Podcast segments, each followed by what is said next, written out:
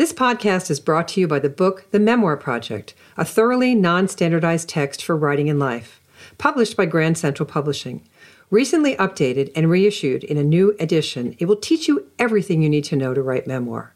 For more information, see the show notes or purchase wherever books are sold. Welcome to QWERTY. I'm Marion Roach Smith. Each episode, I talk to writers from all genres to discover what makes a good read. And along the way, we discuss their writing process, discover their tips, and talk about what matters most to writers. So step away from the computer or typewriter for a bit and join us.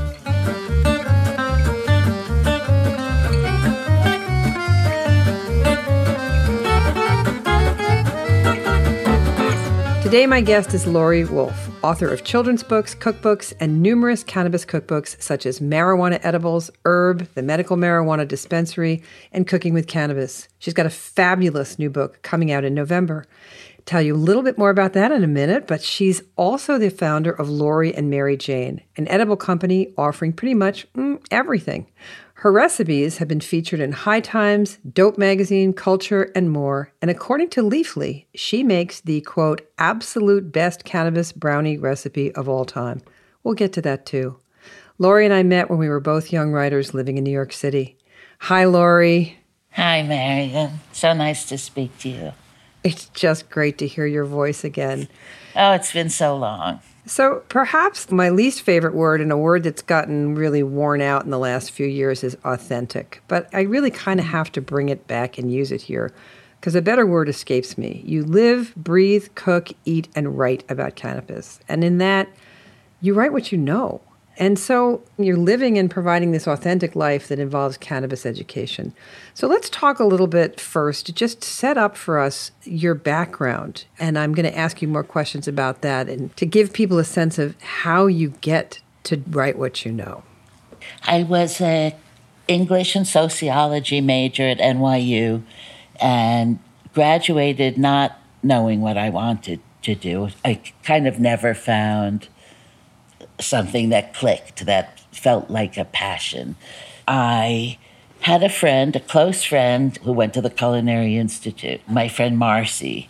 And I visited her a bunch and I worked with her. I helped her do catering and I kind of fell in love with cooking and decided that I wanted to go to cooking school too. She graduated way earlier, but I went and it was a bizarre experience cooking school at that time. There weren't a ton of women in the industry. I think out of our 73 students, two, maybe three were women.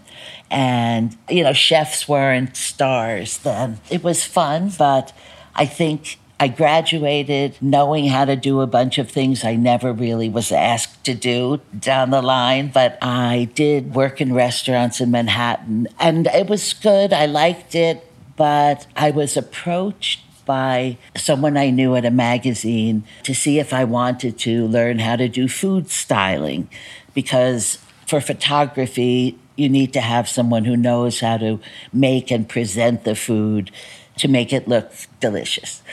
So I apprenticed for a year and learned how to food style. And during that time, people started asking me if I would write recipes, create little stories around the food.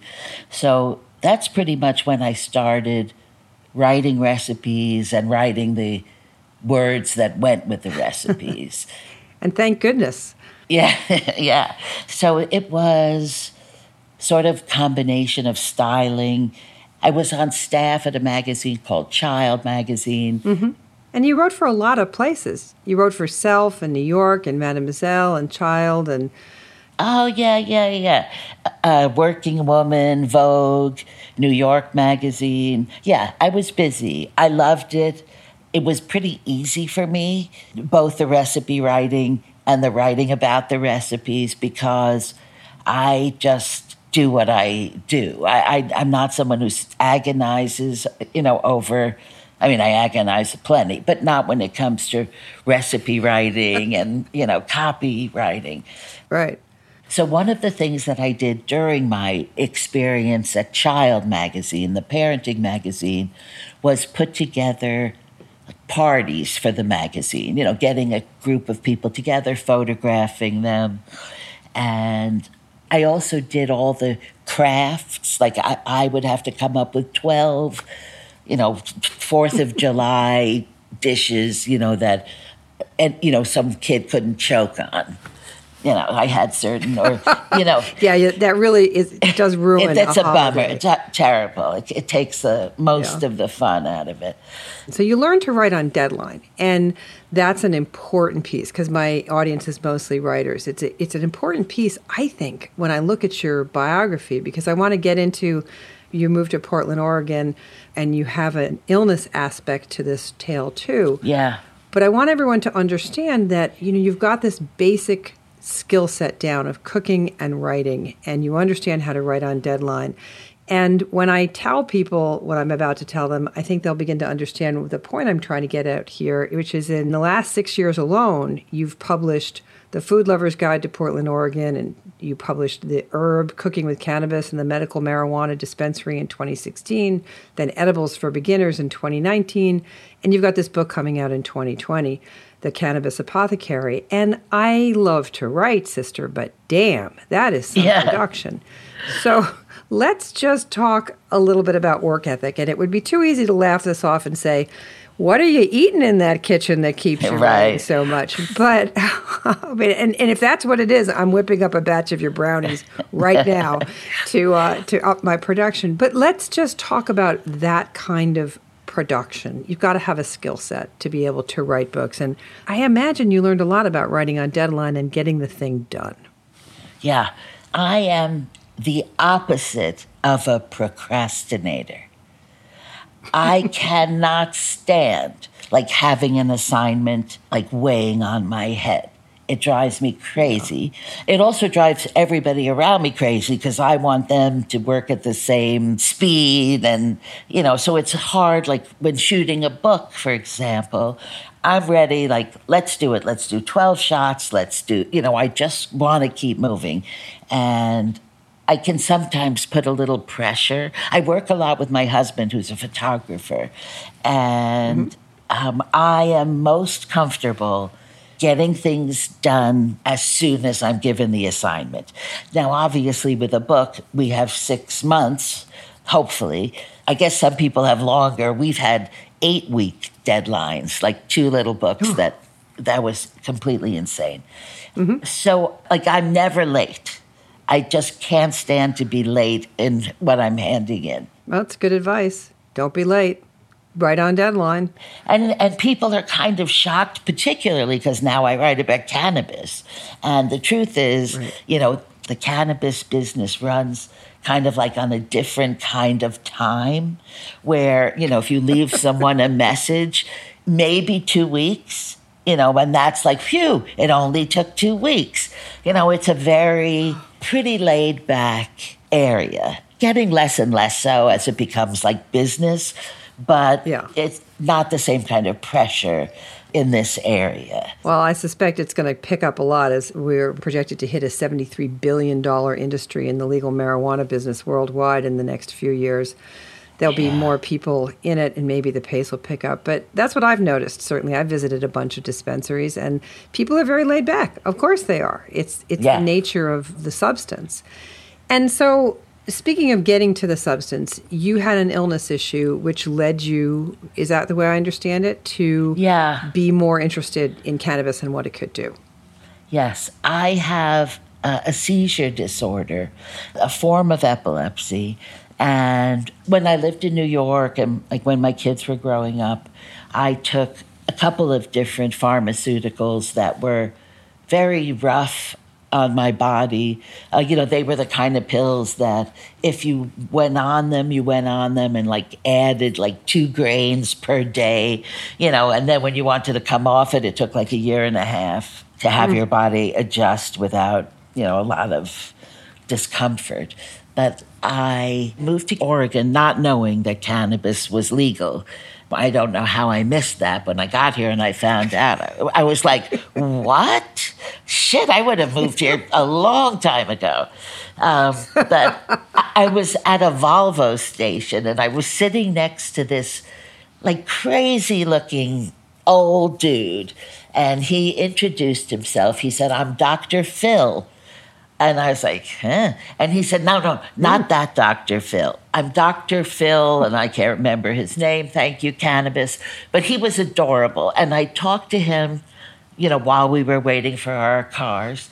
And I told him that I had epilepsy. And um, he asked me what medication I was taking. And he said, that's poison. You must stop taking it. You know, do you have to have liver tests and kidney tests? And I was like, yeah, all that. He said, this is what I'm going to give you a number. I want you to call this doctor and you should try cannabis because you won't get over it, how much it will help your epilepsy. Then, uh, within a couple of weeks, I was at a dinner party and I was sitting next to a guy who had the same kind of seizures that I had. And he told me he used cannabis. He never was on any pharmaceuticals any longer. So I got my marijuana license, which was pretty nothing. Like no physical exam. You just gave a list of things that were your issues and they signed. It, it wasn't hard to get. And mm-hmm. I started going around and getting like joints and things. And then I decided I have had pneumonia and I just didn't want to really screw around with my lungs. So I started buying edibles. and I had had some experience, you know, making pot brownies and things over mm-hmm. the years. But the edibles that were available were pretty dreadful. The dispensaries, which at that time were very sketchy, they had like wire behind the cash register. Like you didn't want to go when it was dark. Many of them had a bizarre vibe because at that time it was a lot of black market people who were involved, mm-hmm. and m- many of them are gone now. But I got edibles. They tasted terrible. You know, I'd say, oh, you know, that looks good. Oh, my grandmother makes that. Yeah, you know, she's been making that for years. And they were like wrapped in just a little bit of saran wrap. You know, there was nothing. There was no testing. It was like a guess. So mm-hmm. I came home one day and I said to my husband, I think I'm going to go into the edible business. I had been living in Portland for a while. I wrote a couple of books I wrote The Food Lover's Guide to Portland, The Food Lover's Guide to Seattle, and the Portland, Oregon Chef's Table. And it was it was wonderful. Mm-hmm. And I got to know the community, the food community in Portland very well, and it was great. And a company reached out to me, asked me if I wanted to be part of the book Herb. That was the first cannabis book I did. I did it with a chef in Colorado and simultaneously, I started making edibles as professionally as I could. Well, yeah, the trajectory from there to uh, a 2017 New Yorker profile, which refers to you as the Martha Stewart of marijuana edibles, it's a short trip, but a remarkable trajectory. And the thing that I find so rewarding about this is in journalism, we have an expression that you go with what you've got. And you had an illness, mm. you looked into it, and you kept writing. And that's the, one of the things that I like about this story so very much because the going with what you've got absolutely works for you. Yeah. And I see some similarities between you and Martha, I guess. But the thing that fascinates me and the thing that Martha strayed from is that you stick to your brand. I mean, obviously, you know, you've written children's books and Portland eating books, but it's food all the way through. Yeah. So talk just a little bit about when you know your topic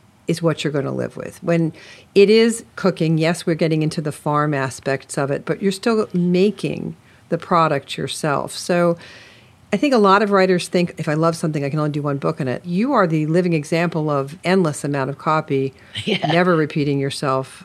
And how do you get comfortable with that, knowing that this is where you're going to stay as a writer? I think partly because now my subject is cannabis, there aren't writers kind of flooding the market. Since I can kind of do everything involved in the books that I am writing.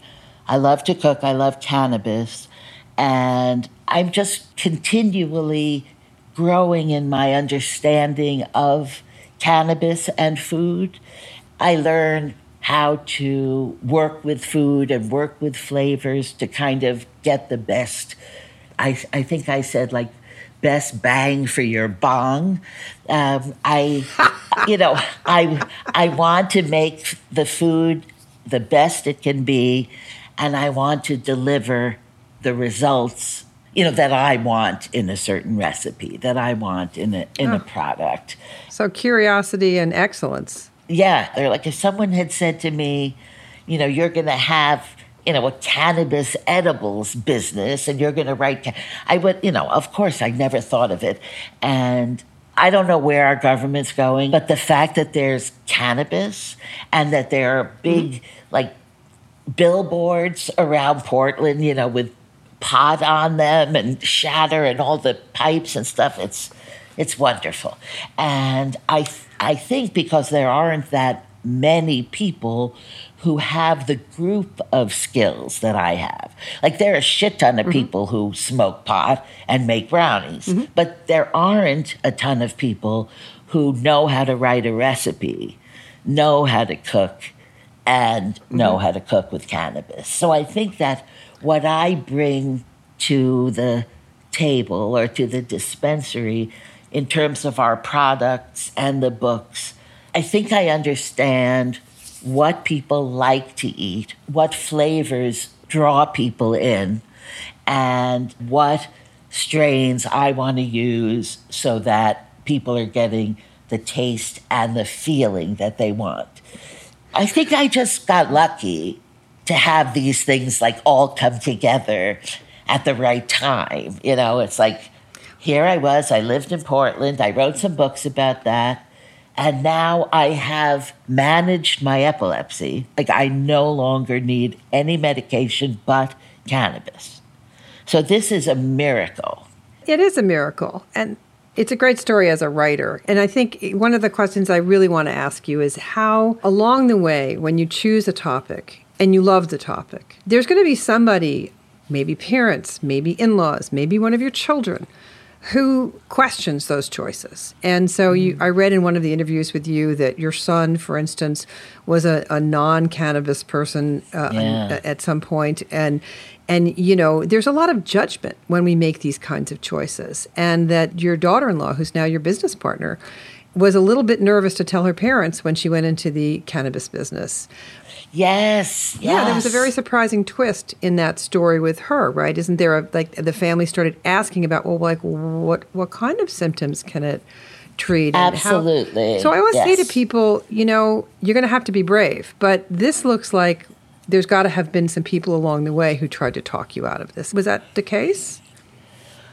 Um, I wouldn't say try to talk me out of it.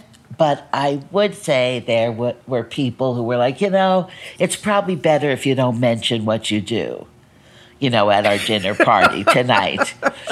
or our daughter, we picked her up uh, like at, when she was about to leave college. She went to college in St. Paul, Minnesota. We picked her up, and she had a bunch of friends come in the car and I mentioned something about what I did, and Olivia looked at me, and I'm like, What?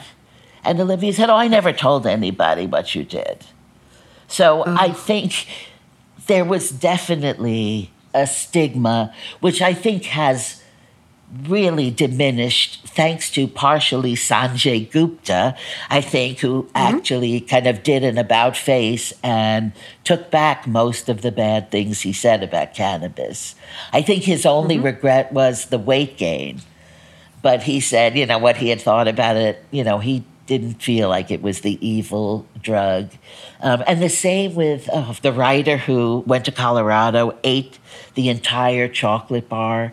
Oh, and, Maureen Dowd, that column yes, that she wrote in the New York Times. Yes. Yeah. So I, you know, I, I refer to that when I can remember the name because like she really like screwed things up for a little while. And there were all these people yeah. like, you see, I knew that was bad and look what happened. And, and later she admitted that she didn't follow the directions. She did not do what every person must know when they're going to try cannabis start low, go high. Start with the yeah. littlest bit and don't do anything else that day or night. Don't eat a little more because it's not common, but it can take two to three hours sometimes for the weed mm-hmm. to kick in. And if you think it's not kicking in and you eat a ton, you may have a very pleasant experience or it may be a nightmare. But if you mm-hmm. start low and just increase, like over the course of a week, you can find out what your potency is and be comfortable knowing that if you have a dispensary that you can go to, you can say, My dose is 10 milligrams of THC. And then you'll be told hmm. what your options are. Let's talk a little bit about those uh, those famous brownies, and then I want to ask you about what I might be able to talk you into writing at some point because I, I think there's a memoir in here. But those brownies, the very word pot, the very phrase pot yeah. brownies just conjures up for so many of us those awful things we tried to choke down in yes. college that gave us varying degrees of responses. And so you took it on like a chef would, and that recipe is famous. I mention your name to anyone, and they say, pot brownies. Aww. And so the, the apparently the secret to cooking with cannabis is fat, or so I learned from you. The uh, THC, the main psychoactive ingredient, bonds to fat molecules when heated. This is the beginning and end of what I know. So I will put the recipe up on the site when we put up the transcription. But what else does the home chef need to know to get these right? The most important thing is getting your hands on quality cannabis. And I don't mean like fancy cannabis. It doesn't need to be purple or have orange hairs or whatever. Just cannabis that's grown safely, you know, pesticide free, you know, grown with the kind of care and love that makes these plants thrive. And it's crazy. You know, I've been to farms, just amazing, like just a forest of cannabis. So good cannabis because if it isn't good quality, it can have a really off taste. And so you're sort of starting with something you're not going to ever get to, like the ideal of the recipe. So if the mm-hmm. brownie recipe calls for two tablespoons of infused butter, you need to know what the potency of the butter is, or at least as good a guess as you can make. Because I live in Oregon, everything is lab tested. I know what the potency is. I know exactly the numbers, so I know how to dose, whether I'm making things at home or, you know, in the THC kitchen. So you need to know how to dose. You need to remember that heat will diminish a lot of important parts of each cannabis strain. So, cannabis is um, a combination of cannabinoids and terpenes and flavonoids. And these are all the things that inform how you'll feel, how it'll taste. The terpene profile will really help people know what they can expect or what they should go out and look for well, that's just some extra tips for people. And I think that they should go to the website and have a look at the recipe and be very cognizant of the fact that these are well known to be the best brownies that are yeah. made. And speaking of the website, writers are notoriously bad at having platforms. Yours is gorgeous, and I know that your husband is a is a photographer, specifically a food stylist photographer. But writers of our generation somehow think these things that books will sell themselves. I, I know yeah. that they don't. You know that they don't. So, can you just give us a, a minute on, uh, or just a few seconds on on self promotion and and how you've just got to the point where you're comfortable doing that? Yeah, I, I mean, I sort of can't get over how sort of easy that has happened. I think I was extremely fortunate, like right place, right time. And as I said earlier, there just aren't a ton of people who know how to do the different things that need to be done you know, to write a book about cannabis. Mm-hmm. First of all, the website, that's all my daughter in law, Mary. She's incredible. Oh, turned it into just a stunning branding. Um, so that is all Mary. That leads me to my last question, which is how and when are we going to get you to write a memoir? Because I would think the test kitchen alone would reap enough tales to make a whopper of a story. But I think if you go back to the beginning and, and start with the bloody fingers from the stock sock Yeah, puppets for yeah, other yeah. people's children, you might find yourself in memoir territory. So I do want to encourage you. I wasn't able to find enough story from you. There's lots of interviews with you, but I think the story from you would be worth its weight in cannabis. So I, I hope you'll consider doing that. Oh, cool. I, I would love to do that. I think that my writing is kind of more storytelling mm-hmm. than like actual writing. You know, I as I was saying to my friend yesterday, like I wouldn't know a dangling participle from, you know, a, a an elephant. You know, I just don't know. I don't know if I ever learned. People, you know, it's like that's not it. I write as I speak. And I feel like a memoir kind of would work with how I'm comfortable with writing. Well, we will look forward to it. Thank you, Laurie. It's really a joy to to reconnect. Oh, thank you. Same here. Absolutely. The book is The Cannabis Apothecary, a pharm to table, and that's P H A R M, a pharm to table guide for using CBD and THC to promote health, wellness, beauty, restoration, and relaxation.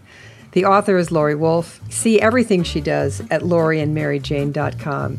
I'm Marion Roach Smith, and you've been listening to QWERTY. Subscribe wherever podcasts are available. QWERTY is produced at Overit Studios in Albany, New York. Reach them at overitstudios.com. Our producer is Adam Claremont. Our assistant is Lorna Bailey. Want more on the art and work of writing? Visit marionroach.com and take a class with me. And thanks for listening.